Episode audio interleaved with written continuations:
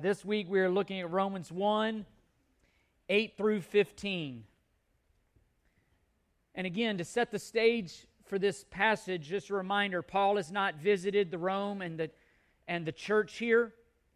And in this section, he is beginning to explain why.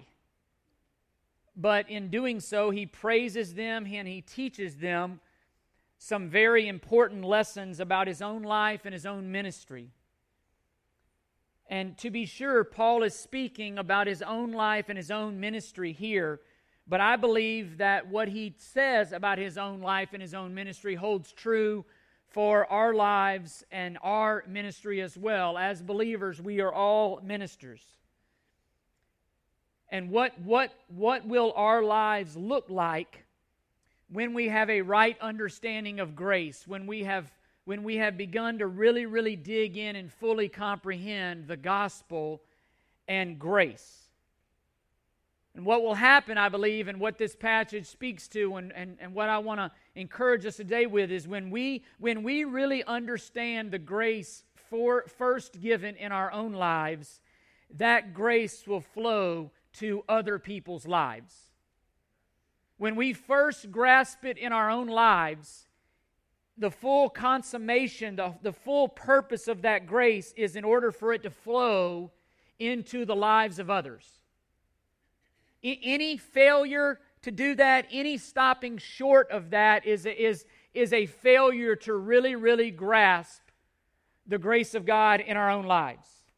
We, we have said in Romans the word grace will be an important word. We talked about that yesterday some 155 times. It shows up in the New Testament. Paul's writings account for a hundred of those usages, and 24 of those usages, almost one quarter of all his usages of the word grace, appear here in Romans. If we're to function properly as believers, if, if both to believe, if we're to reach out to fellow believers and non believers alike, then we must grasp the grace of God in our own lives first. Did God, ask yourself, did God save us by grace through faith simply for us to be forgiven, but then to live for ourselves? Or, or have we received grace in order to be conduits of grace? Did, did God shed grace and open your eyes to His grace and allow you to receive His grace in order for you to be a, a cul de sac, meaning a dead end to that grace? Or did God shower His grace upon you in order to be a conduit of that grace into the lives of others? Those look, those look very differently. And it, and it results, the, the source is a, in an understanding of grace, understanding of blessing. Paul didn't start the, the church in Rome, and yet, you, we'll see here in a minute, he was thankful to hear what God was doing in them and through them. Again, even though the Roman church, the church there, those believers there were not a direct result of his labors, didn't matter to Paul. He rejoiced. He rejoiced to hear that God was working. He rejoiced to see that God was working through their lives, no matter who was responsible for it. Paul wasn't out to build an empire for himself. He did not exist for himself. He existed, as we saw in Romans 1 5, for the glory of the name. He existed to be a conduit of God's blessings and, and an ambassador on behalf of God, as we'll see, to others. We, we as even as believers, we need to better grasp the gospel. Even as believers, we need to better grasp God's grace. Because everything about our lives, our mission, our calling, our, our everything that we're called to do, as we'll see, and we'll get there in Romans 12 through 16, everything about that is built upon a right understanding of the grace of God. We'll, we'll say it over and over again. Romans 12, 1, therefore, Paul says, therefore, a total, huge hinge, the entire book of Romans shifts from understanding the gospel to applying the gospel. And he says, Therefore, Romans 12, 1, I urge you, in view of the mercy of God, in view of the grace of God, here's how you live. Everything about our lives is, is sourced in right understanding of the mercy of God, the grace of God. And th- this will be huge as we look at this passage and set the stage for the rest of Romans. Paul is e- explaining that here. I think he's, again, he is explaining his own ministry, but yet he is explaining how our lives ought to look as well. Look, look with me at Romans 1 8 through 15. Paul writes, First, I thank my God through Jesus Christ for, for you all, because your faith, your faith is being proclaimed throughout the whole world. For God, whom I serve in my spirit in the preaching of the gospel of his Son, is my witness as to how unceasingly I make mention of you, always in my prayers and making requests, if perhaps now, at least by the will of God, at last by the will of God, I may succeed in coming to you. For I long to see you, so that I may impart some spiritual gift to you, that you may established you may be established. That is, that I may be encouraged together with you while among you, each of us by the other's faith, both yours and mine. I do not want you to be unaware, brethren, that often I have planned to come to you and have been prevented so far, so that I may obtain some fruit among you also, even as among the rest of the Gentiles. I am under obligation both to Greeks and to barbarians, both to the wise and the foolish, so that for my part I am eager to preach the gospel to you also who are in Rome. The, main point I want us to walk away from here, and we see this in Paul's life, but I want us to see the same holds true in our own lives, and you see it in your handout. As believers in Jesus Christ, who have through God's grace experienced the joy of being a recipient of God's grace. We are, here's the word I want you to walk out of here with today obligated. We are obligated to share that grace that we have first received with others. We're obligated. As soon as we see that word obligated, we immediately, I mean, I'm, my, my heart is wearisome, if you will, and, and that's why I think this is important. My heart worries that we think wrongly about this word obligated. That it involves a lack of love, that it involves doing something that we really want to do, that God's telling us to do something that we don't want to do. But that's not at all how Paul sees it. And that's not at all, hopefully, how we'll see it as we dissect this passage, even the rest of Romans. Listen, when we truly grasp the grace of God, you will want to share the grace of God when we truly grasp the gospel in our own lives that we have been saved by grace through faith, that God, that God demonstrates His love towards you in this, that while you were a sinner, that word literally in ver- that's Romans 5 8. Verse 10 says, while you were an enemy, while you were a hater of God, while you were a rebel, while you were whatever, fill in the blank, God saved you. Undeserved, unmerited, unwarranted. When we grasp that, and we really deep down internalize the truth that the gospel of Jesus Christ is the only way that someone can be forgiven of their sins and reconciled to God. When you really, when we really, really deep down grasp that, you will begin to feel an obligation to those around you to share it. Listen, if, if we were all diseased in here and I had the cure in my pocket and I didn't share it with you, what would you think about me? If you were diseased and I had the cure in my hands, and I would I be obligated to share it with you? If somebody had given it to me and had said, Look, I give it to you to not only be cured, but to share it with everybody else, and I did not do that, what would you think about me? If somebody gave me this cure and said, Look, your job is to go share it, and I would you say, Chris, you're obligated to do that? Absolutely, you would. 1 Peter 4:10 says each of you has you just as you have received a special gift employ it in serving one another and as good stewards of the manifold grace of God. God has graced believer, he has graced you He has blessed you in order to be a blessing. He has equipped you to be that blessing. But we won't be that blessing until we really grasp the grace of God. We really won't be the blessing until we understand fully how much we have been blessed. We're never blessed simply for our sake.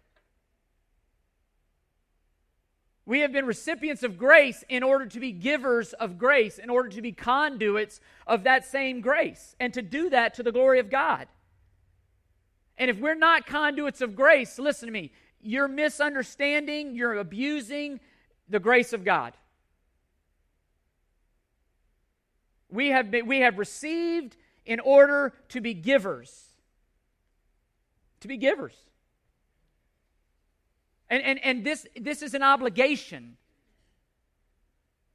And, and this obligation is why Paul was so eager to come to Rome. We see it here explaining, even defending his desire. And he had been prevented from coming thus far, but his desire was to go to Rome. Why? To be a blessing and to receive a blessing. We saw it not only to be an encouragement to them, but to encouraged by them. We, you and I, believers, were meant to be conduits of grace.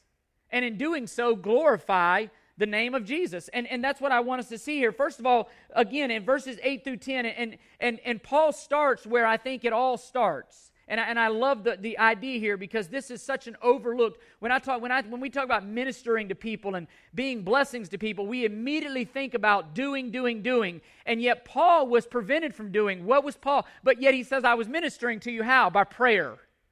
It began with prayer. But he says, I thank my God for all of you because your faith is being proclaimed throughout the whole world. For God, whom I serve in my spirit in the preaching of the gospel of his Son, is my witness as to how unceasingly I make mention of you, always in my prayers making requests, if perhaps by now, by the will of God, I may succeed in coming to you. Paul saw prayer as a means of ministering to others, a ministry to which we are obligated to. Paul is doing a couple of things here. Not only is he establishing a rapport with an audience he didn't know for the most part, but he's also letting them know that even in his absence, he's been ministering to them from afar. Even, as, even in his absence, they've been on his mind. He's been thinking about them. He's been praying for them. And in doing so, he's been sharing God's grace with them and for them. He was under obligation in a good way. The, the question right off the bat is do we see prayer this way? Do, do we see it as a burden, as an obligation to be praying for one another, as essential? That if anything is going to be accomplished in and through us, it's going to begin with prayer. And, and Paul says it in, in 9. In my, he says he serves God. This is the way he served God in his spirit. Paul is, say, Paul is calling God to witness his actions, even actions that nobody else saw. When you're praying for somebody in your closet, in the privacy of your room, wherever you do it, even while you're driving, nobody sees it, but God sees it. He hears it. And listen, unbeknownst to us, we're blessed by it. No, nobody can see, nobody can see me praying weekly and daily for us as a church, but God knows it. And it involved God's heart. I mean, Paul's heart. Nobody could see it. This was a service that came from the heart. And Paul is saying, I've been ministering to you long before I ever come to you. Even though I've been prevented to physically be there, I've been with you in spirit and I've been praying for you deeply in my heart.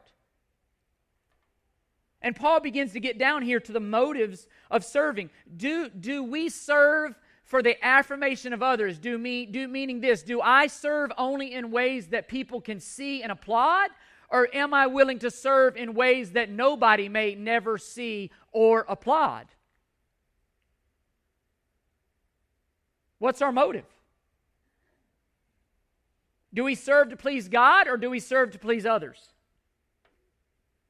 Are we content serving God in maybe ways that nobody's ever going to see except that God sees and knows? Or are we only interested in, in, in publicly serving? Because prayer, what we see here from Paul, if prayer is an essential aspect of our ministering to one another.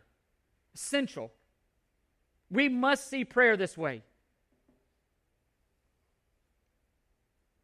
Nobody else may know it, but God knows it integral part of our loving and serving and ministering to one another is praying for one another. E- even while we're rolling out this new fellowship one, again, why, why this new software? So that we can minister to one another's better. Why the assigned deacon, families to deacons? So that we can minister to one another's better. Why, why do this? It's so that we will be a more godly, unified, tighter community. And it starts with prayer. Why does Melissa Weekly send out a prayer bulletin? Because it starts with prayer. If you're not a part of that, it's because you haven't signed up. Some of the things in there are can be private, and we only send that out to people who, who have signed up, who have admit said, "I will commit to pray." I, I can remember Zerny, uh, Zerny Gano. Some, many of you remember him. He was here when we got here, and, and he was really the, a patriarch in, in many ways. And and as Zerny aged, uh, his body and mind would not allow him to do many of the things that he once did. I can remember when I first got here, every Wednesday going with him to Volunteer Way. This is with a, an 85 year old man loading the back of his truck with food, bringing it here, unloading it. Week after week after week, we did that. And as he aged, his body would not allow him to do that. And weekly, I would go and sit with him out on his dock, and he couldn't come to events. He couldn't do a lot of the things that he once did, but here's what he could do, and which was powerful he prayed. He prayed. I, think about Barney Myers, who went home to be with the Lord recently. For some reason, Barney Myers at Idlewild, uh, just talking about the grace of God, fell in love with me just felt a, a tie to me. Uh, he's the one that he, he found out I loved magnolia trees, and when we um, came out here, he's the one that on his own planted that magnolia tree at the corner just to, just to remind me that God loves me. Just remind me of the grace of God. That man never came here, but he prayed faithfully. Faithfully. He ministered. And I pray that we would be a praying church. I pray that we would not relegate prayer to some last ditch effort where it's like, oh, it's come to that. Like we've exhausted all everything else. Oh, you got to pray now? No, no, no. It's come to that at the very beginning. Pray. 1 Thessalonians 5 says, Rejoice always, pray without ceasing, for this is the will of God in Christ Jesus. Prayer is an essential aspect of our ministry. But it doesn't just stop with prayer.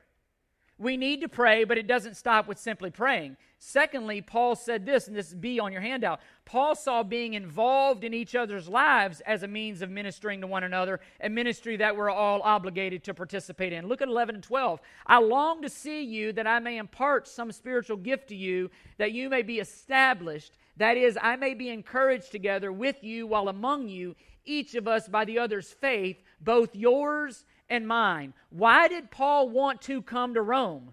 You see it on your handout fellowship. Paul longed to come to Rome to share God's grace and have God's grace shared with him through fellowship. To minister to them and have them minister to him. To encourage the Romans and have them encourage him. And in doing this, this mutuality, it would establish them, it would root them, it would ground them deeper in the grace of God that they would have a better understanding of the gospel and they would do this together. And the question becomes do we see our lives this way? Do we truly believe that we need each other? How involved are we in each other's lives? As, as I've studied this over the last couple weeks, very convicting to me. We live in a world that it's, it's show up on Sundays, do your thing, and go home, and near the two shall meet. We pull into our garage doors, we shut the garage door. Even to our own neighbors, are we ministering to them? I'm not, I'm not sure they're here today. We live across the street from Anthony and Mallory Puzlesny, who attend here. I, have never seen two people that are better neighbors than Anthony and Mallory Puzlesny. Never, never in my life have I witnessed two people that are better neighbors than them. They are intricately involved in other people's lives, and not in a weird way. They're just out and about. They're constantly out in their yard, they're constantly out playing with their kids, and it's amazing how our neighbors gr- end up gravitating to them, ministering to one another, building each other up through ministering to one another. What our gatherings, our being together as a body are immensely important. This is not perfunctory. This is not something we do just to check the box. L- listen to Hebrews chapter 3. Take care, brethren, verse 12, that there be none in you and have an evil, unbelieving heart that falls away from the living God. Listen, but encourage one another day after day, as long as it is still called today, so that none of you will be hardened by the deceitfulness of sin. For we have become partakers of Christ if we hold fast the beginning of our insurance firm until the end. Why do we gather? To encourage one another. To encourage one another, to hold on, hang on, hold fast. You go to Hebrews chapter 10, same thing. Do not forsake the assembling together as the habit is such, but encourage one another. It ought to be encouraging when we come here, no matter what life is thrown. And listen, we come in here with, with family issues and marital issues and health issues and financial issues. And listen, we come in here together and we look around and there's 300 other people who are battling the same fight. That ought to encourage. We come here and we realize that you're not alone. That ought to encourage. Getting involved in one another's lives, if we're going to really encourage one another, we got to get involved with each other's lives. And that's that's incumbent upon me, but it's also incumbent upon you. It's incumbent on both of us. If we can't just come here, sit down, and then immediately leave and say, Nobody talk to me. Yeah, because you weren't approachable.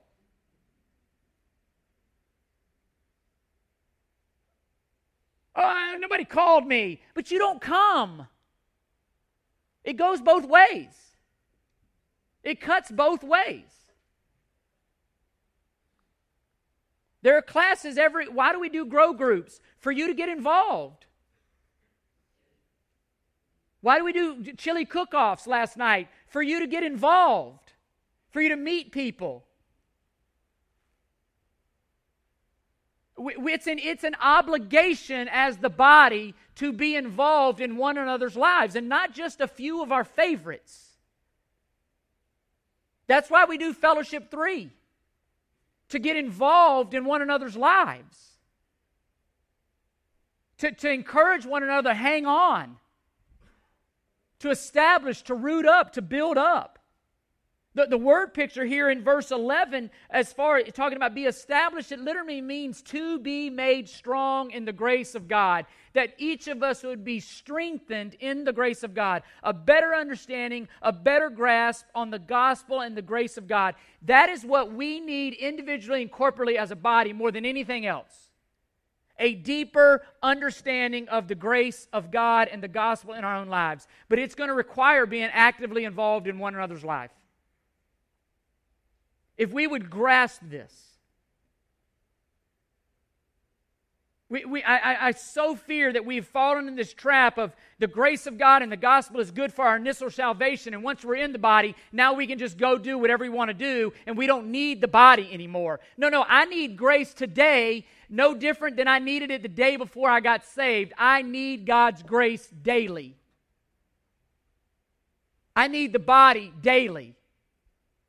Satan is lying to us, thinking that this is an individual endeavor or that we can do it alone.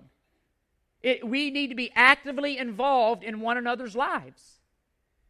Just coming in on Sunday and listening to me preach and then going home will not suffice. That is not what we have been called to be as a body. Not at all. And if we were honest with ourselves, if we were very honest, and, it, and if we would admit, first of all, that we need to better grasp the grace of God, that singular confession right there would greatly impact this body more than anything else, going deeper in the grace of God first received in our own lives. And, and, Paul sees serving one another as essential, as an obligation. You see it in handout. Paul shows us here the mutuality of the body. The truth that as, listen, the truth that as we minister to others, we are ministered to by those we minister to. And, and as I wrote that down on Thursday, I thought I better be careful how I say that. But listen, as we minister to others, we are ministered to by the people that we minister to. Listen, I, am involved in Bible studies throughout the week. And listen, it is not primarily about the other people in the Bible study. You know why I do those Bible studies? Why I'm eager to do it? Because God, in His grace, keeps me grounded in the Word of God as I try to keep others grounded in the Word of God. I'm desperate not to depart from this Word. I'm desperate not to forget this Word. I'm desperate to know this Word. Any of you, I, will brag on my mother in law. She, she, she has, I wish more than anything that Frank Amorati was still alive today. Okay? And yet, in his absence, my mother in law has poured herself into other ladies in this church. She has, there's many of you would raise her hand. She has poured herself, opened her home, but she herself would say this she knows the Word of God today because of doing that better than she ever did beforehand. She was ministered to as she ministered to others. That's the way it works. And again, I always feel bad. I go home, I'm like, man, I don't want to yell. I don't want to come across like I'm angry. I, please hear me. I, am desperate for this to happen. I, am going to stand before the Lord one day and give an account for how I shepherd and pastor. And I, I even went home last Sunday and I was probably as melancholy, as down as I've ever been.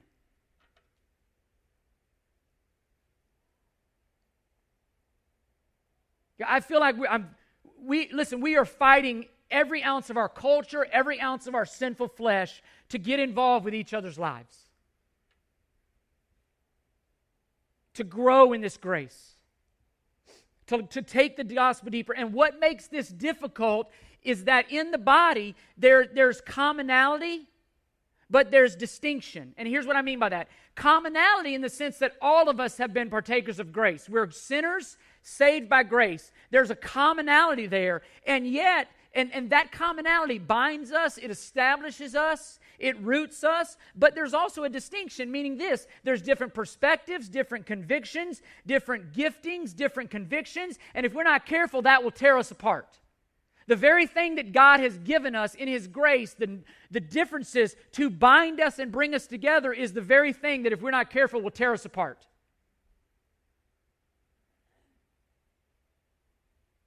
God, God is interested in unity amongst diversity, not unity amongst uniformity.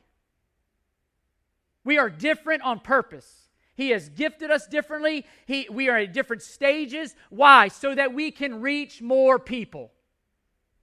So that you and I can use the grace we have received, 2 Corinthians 1 3, to comfort others with the grace we have received. And that looks very different in all of our lives.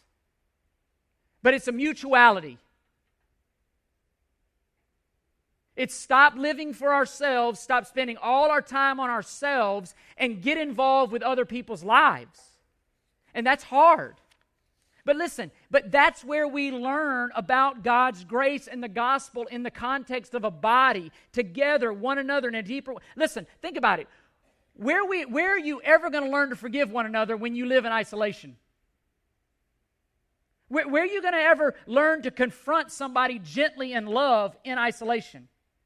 Where are you going to learn to grieve with one another in isolation? Where are you going to learn to rejoice with one another in isolation? Where are you going to learn to bear one another's burdens in isolation? How are you going to learn to serve someone else? How are you going to learn to be selfish? What I've noticed about Chris Basham is I'm really good at serving Chris Basham. And I get along really good when it's just Chris Basham. I, I mean, I'm really good when it's just me.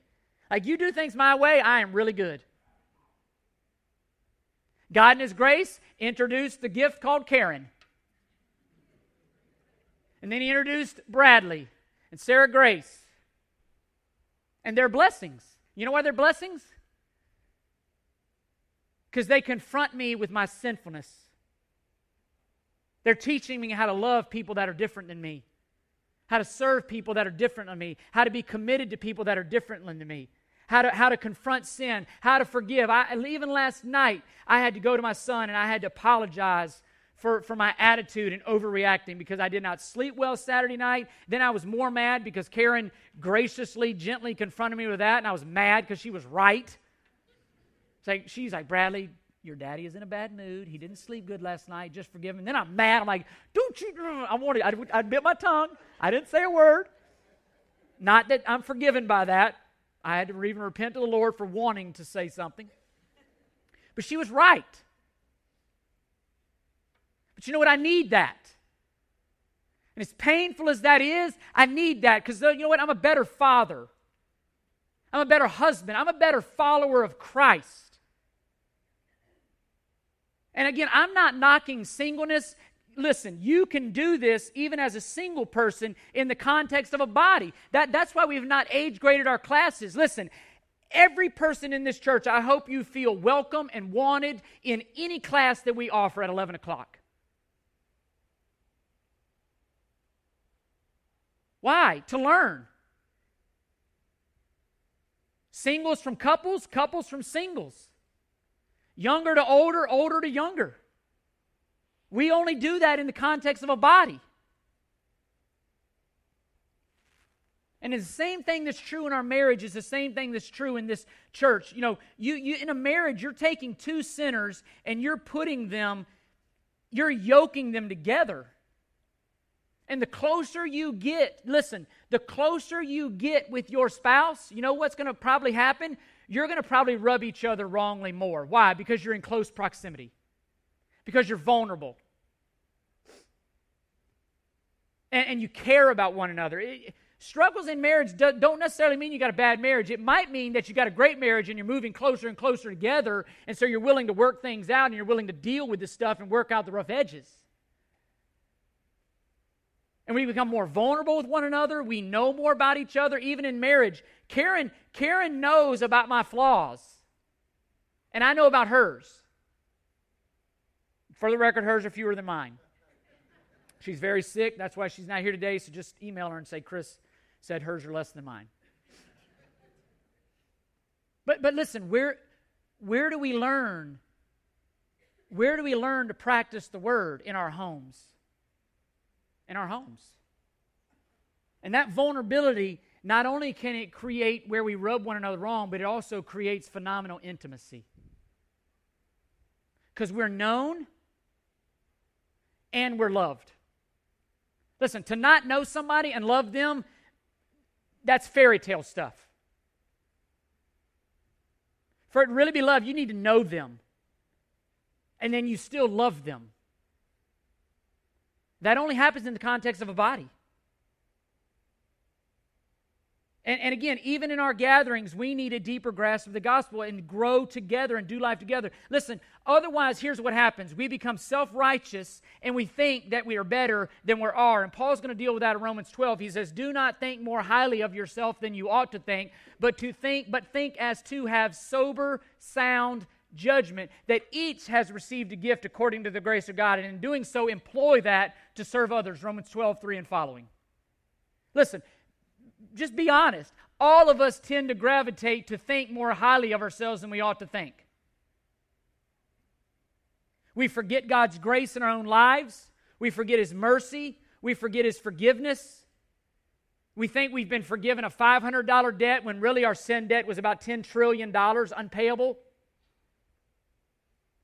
And when we think that way, listen, we won't love others properly. We will not be proper ministers. And, and, and to prove that, if you look in Luke 7, I mean, Paul himself would be an example of that. Paul, Paul saw himself as a chief of sinners. Why was he so desperate to, to communicate and to shower God's grace upon others? Because Paul knew how much grace had been showered on him first. He called himself in 1 Timothy the chief of sinners. And we see it in a parable of this in Luke 7, verse 40. Read it real quick. So, so Jesus in the house of one of the Pharisees, Simon, and this woman is standing there, and she's wiping Jesus' feet with her hair and anointing him with oil, and, and Simon is just bewildered by this and appalled. Listen to what Jesus, Jesus answered him. He asked him the question, he says, uh, when the Pharisee had invited him, saw this, the Pharisee said to Jesus, If this man were a prophet, he would know who and what sort of person this woman is who is touching him, that she is a sinner. What, what's the Pharisee implying? That he's not a sinner. That's what he's implying. L- listen to what Jesus says. Jesus answered him, Simon, I have something to say to you. He replied, Say it, teacher. That's bad. That's bad response right there. Just right off the bat. A moneylender had two debtors. Listen, one owed 500 denarii and the other 50. When they were unable to repay, he graciously forgave them both. So which of them will love him more? Simon answered and said, I suppose the one to whom he forgave more. And he said to him, You have judged correctly. Turning toward the woman, he said to Simon, You see this woman? I entered your house, and you gave me no water for my feet, but she has wet my feet with her tears and wiped them with her hair. You gave me no kiss, but she, since the time I came in, has not ceased to kiss my feet. You did not anoint my head with oil, but she anointed my feet with perfume. Listen, here it is. Where's the root of this? For this reason I say to you, her sins, which are many, have been forgiven for she loved much. But he who is forgiven little, what does he say? Loves little. You see the point? You see how it's directly tied to us first understanding our own forgiveness, first understanding the depth of our own forgiveness and understanding the gospel. If it's going to flow into others, listen, if we're self righteous and think God only forgave us 50 denarii, we're going to be like Simon. But we understand that God forgave us, that we're the 500 denarii debtor. It'll show. You can go to Matthew 18 and see the same thing. One man is forgiven this, this, this huge debt, and he goes free, and then he throws a guy in prison for a smaller debt. And Jesus says, To the degree that you forgive one another is to the degree that you will be forgiven. Why? Because he's showing you don't grasp the gospel. The degree that we forgive one another and share one another grace and mercy, we're explaining to the world how much we grasp the gospel and our own forgiveness. And you see it on your handout God's grace will not flow freely, to others until we better grasp God's grace in our own lives first. I mean, if we, listen, if we keep God's grace from others, we are at least on some level saying that we deserved God's grace and the rest of the world does not. That's what you're saying when you hold grace. If you'll take it but not give it, that's what you're saying. That somehow, listen, and when you say that you or I deserved grace, here's the, right, here's the irony you're destroying it as grace. Because if you deserved it, it ain't grace. That's the irony. And we're saying that the people that don't deserve grace, we withhold it. Ironically, they're the ones that get the grace because they don't deserve it. That's grace.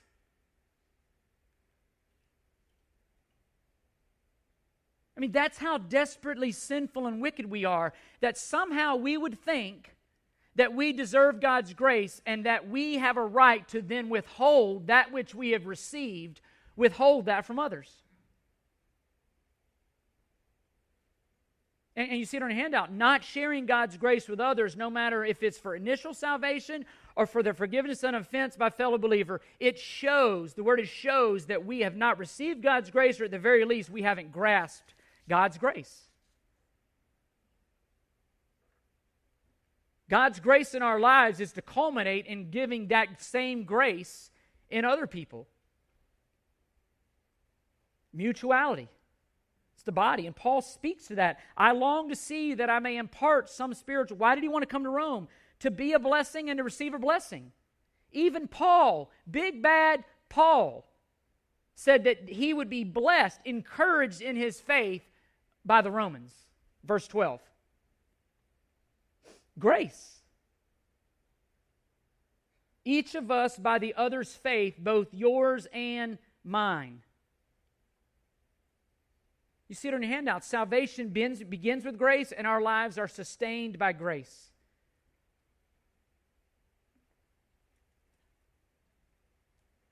And we need a deeper understanding of gospel. Listen to me.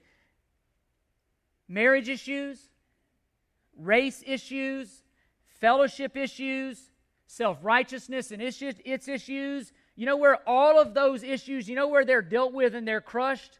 By the gospel. When you really grasp the grace of God. When you really grasp the debt that we've been forgiven. When you really grasp that in the gospel, regardless of the color of our skin, regardless of our nationality, regardless of our any of that, we are one in Christ. There's neither Jew nor Greek nor slave nor free in Christ. We are one in Christ. And we need each other. The body was meant to build each other up, to establish us in our faith. Lastly, Paul shows us here the ultimate purpose of everything we do as believers is to teach the gospel to everyone, resulting in faith and glory in Christ and obedience, a ministry we're obligated to participate in. Verse 14 I am under obligation both to Greeks and to barbarians, to the wise and the foolish. So, for my part, I am eager to preach the gospel to you also who are in Rome. E- listen, even to believers, what does Paul say? He is eager to preach the gospel. Grasp that. To believers, he is eager to come and preach the gospel. Why? Because we need to go deeper in the gospel. The ministry that we've been given is way beyond simply raising your hand and moving on. Way beyond that.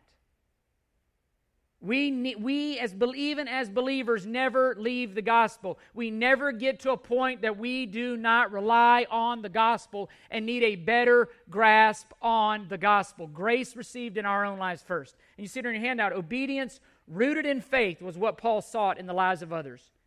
Not because we were special, but because God is gracious. Have you received God's mercy? Then show it by offering it to others. Have you received God's grace? Then show it by offering it to others. And it is a divine, he says, I am under obligation.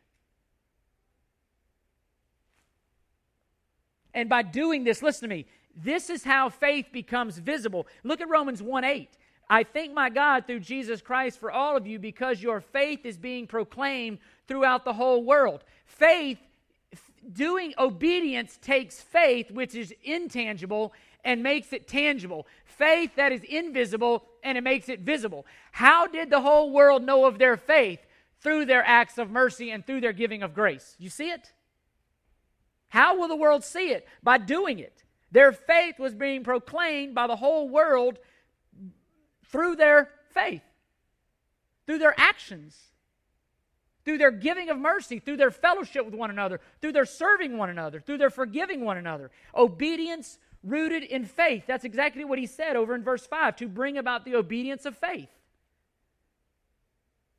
You see it on your handout. Though faith is invisible, it becomes visible through obedience. It's an obedience sourced in faith. In faith for Paul, again, it was not a private, individualized, fruitless thing. It worked itself out in the lives of other believers through obedience. Where did they grow and get established in their faith? Through obedience, in the context of a body, in the context of a family, of, of God here at a church. The question becomes what does your life show about what you truly believe? Faith for Paul was not something you had, but something that you lived by. It was not something simply you possessed, it was something you shared and gave away. And, and next week, as, as Lindsay read, for I am not ashamed of the gospel, for in it the righteousness of God is revealed from faith to faith, first to the Jew and then from the Gentile. For by it the righteousness, or the righteous rather, shall live by what? Live by faith. It's not something you simply proclaim to have. It's something that guides your life. That's a huge statement about faith. Why, again, do we need to deeply grasp the gospel and God's grace more? Because even as believers, we have a ro- we have ways to go with regards to digging deeper into the grace of God. It's there that we understand our obligation to the world around us, both to believer and non believer alike. Why was Paul so desperate to come to Rome? Look at verse 15. To preach the gospel to you who are in Rome, to share God's grace, to be encouraged by God's grace, to establish one another in grace. If you go to 2 Corinthians 5 14, Paul says he was compelled to do this. But what does he say? It says the love of God, the love of Christ, compelled him, controlled him. Understanding that grace first in his own life compelled him to give it to others. All of, and all of this connects to 1 5 for the sake of the name. Listen, on your handout, if you have received the grace of God, you are mandated to give it to others. You're mandated. And in doing that, you're demonstrating that you first received it, that you understand it, and that you've received it. At the very least, a lack of giving it shows that you do not grasp it, that you do not really understand that you're the 500 denarii debtor and not the 50 denarii debtor. And listen, this doesn't mean that we simply condone sin. It doesn't mean that we world in a worldly way love one another and never get in one another's faces in a godly way and confront sin. Go to 1 Corinthians 5. They, Paul said, "No, no. That brother that sins willfully and un- unrepentantly, throw him out. Why? To save his soul." Go to, go to Hebrews 12. It says the Lord disciplines those whom he loves. Why? Because verse 11, the fruit of that discipline is righteousness. Why does he discipline us? To get rid of sin, to bring about righteousness. It, I'm not, don't, when I say grace, don't think it means we never come alongside and confront one another. But we do it lovingly. We do it graciously. We do it, Galatians 6, gently, the way that God does ours. Even that is a part of loving and a part of, again, does God confront us, does discipline us in our own sin? He does. Therefore, we do that to others lovingly. And God's grace, he again, verse 14, God's grace makes us debtor, debtors. Listen, be careful here. God's grace makes us debtors, not to God, but to others who are in need of his grace. God's grace makes us debtors, not to God. You're not paying God back. Okay? His grace is like our national debt. It is, it is compounding every moment so rapidly that you will never, ever, ever remotely pay him back. That's not a political statement. I'm just saying, that's an illustration. Put, get on your phone and look at our national debt, and it is rapidly growing. Imagine that to be God's grace in your life. Every breath I take, God's grace. Last night, while I was totally asleep, God's grace. This morning the sun came up, God's grace. Tonight the moon's going the sun's going to go down and the moon's going to come up, God's grace. Grace is never paid back to the one who gives grace. Otherwise, it would destroy the grace. Listen, you see it on a handout. Our debt is to others who need the grace that we have first received through the gospel, both believers and non believers, not only for salvation, but for sanctification. Our debt is to others.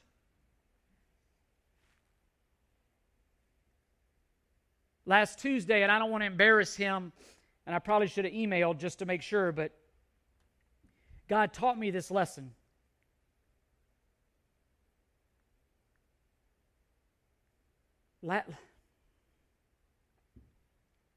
these are there's so many of these things that overwhelm me as a pastor, and I am just remind me of my inadequacy, my inability, my need for us just to simply grasp the gospel. That's our hope. I went and had the chance to spend about an hour with a, a young man who just endured his 23rd surgery on his left leg over the span of about a year and some odd months. 23rd.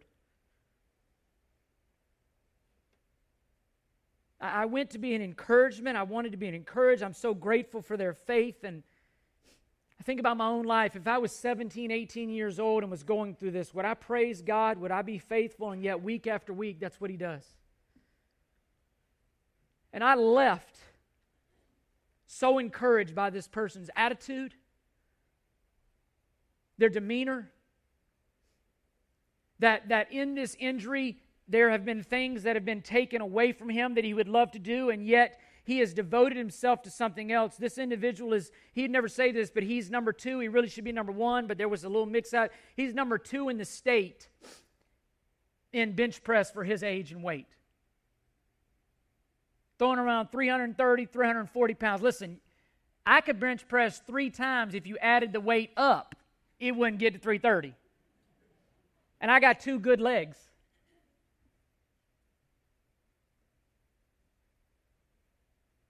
I mean, people are having to wheel him around his school, helping him into his classes, serving him, serving him. And yet he praises. There was a mutuality that day. I went to be a blessing, and you know what? I got the blessing. That's the way it is with the body. We show up here on Sundays not just for your own good, but to praise our great God, to encourage one another. You have no idea how people are coming in here every, every Sunday. You have no idea what they've gone through all week. They need to be encouraged to know they're not alone. They need to be encouraged to hang in there, to keep fighting. We have an obligation. It's not, not whether we just feel like it or depending on how good we slept last night or the weather. We have an obligation to one another. All due to the grace of God. And it's interesting in Romans 1 8, Paul doesn't thank them for their salvation. Paul thanks God for their salvation. Why? Because salvation is by grace through faith. John Piper said this, and it's on your handout You can't boast that you were a believer, you can only think. Why? Because it's by grace. A better grasp on grace. And Paul says it's to everyone, Greeks and barbarians. That word there, the, bar, the Greeks viewed anyone who was a non Greek to be barbaric. He's basically saying everyone, everyone.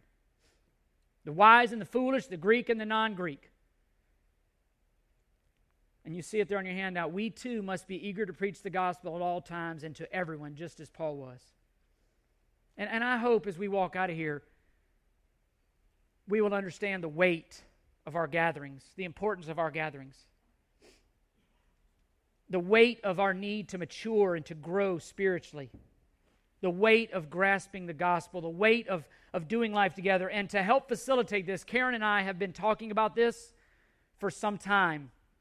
And, and to help facilitate our love for one, uh, one another and, and to minister better as pastor and wife. Starting in February, every month, we're going to open up our home on the fourth Friday of every month. To this body, from 6 to 9. Stay later if you want. I may just go to bed, but stay as late as you want. But the four, hey, the fourth Friday of every month, 6 to 9. Our house is going to be, we're going to block it off. Our house is going to be open. Anyone who wants to come over to our house and hang out. You want to bring a neighbor? Bring them. You want to bring a friend? Bring them. We have a pool. We have a pond behind our house. You can fish, you can swim. We, we want the fourth Friday of every month to be uh, just all you need to do is RSVP to let us know you're coming so we can have food. We, we want to set the tone. We, we want to learn better to love each other, to be a better community for the glory of God, not just for us. So, the fourth Friday of every month, the Basham House, learning Listen, here's why to learn to love one another better. To be, a, to be a lighthouse, a picture in the community of what the body of Christ could be, to create an appetite, a thirst in non believers that they would want to be a part of a body like that. Amen? And I pray that would be going on all over the place. The fourth Friday every month, we, we, we looked at the rest of the year, and that was the best Friday. Fourth Friday every month. Let, let's, let's be that body. Let's be abided that first understands grace in our own lives and is quick to give that grace that we first received to others. Amen? Amen.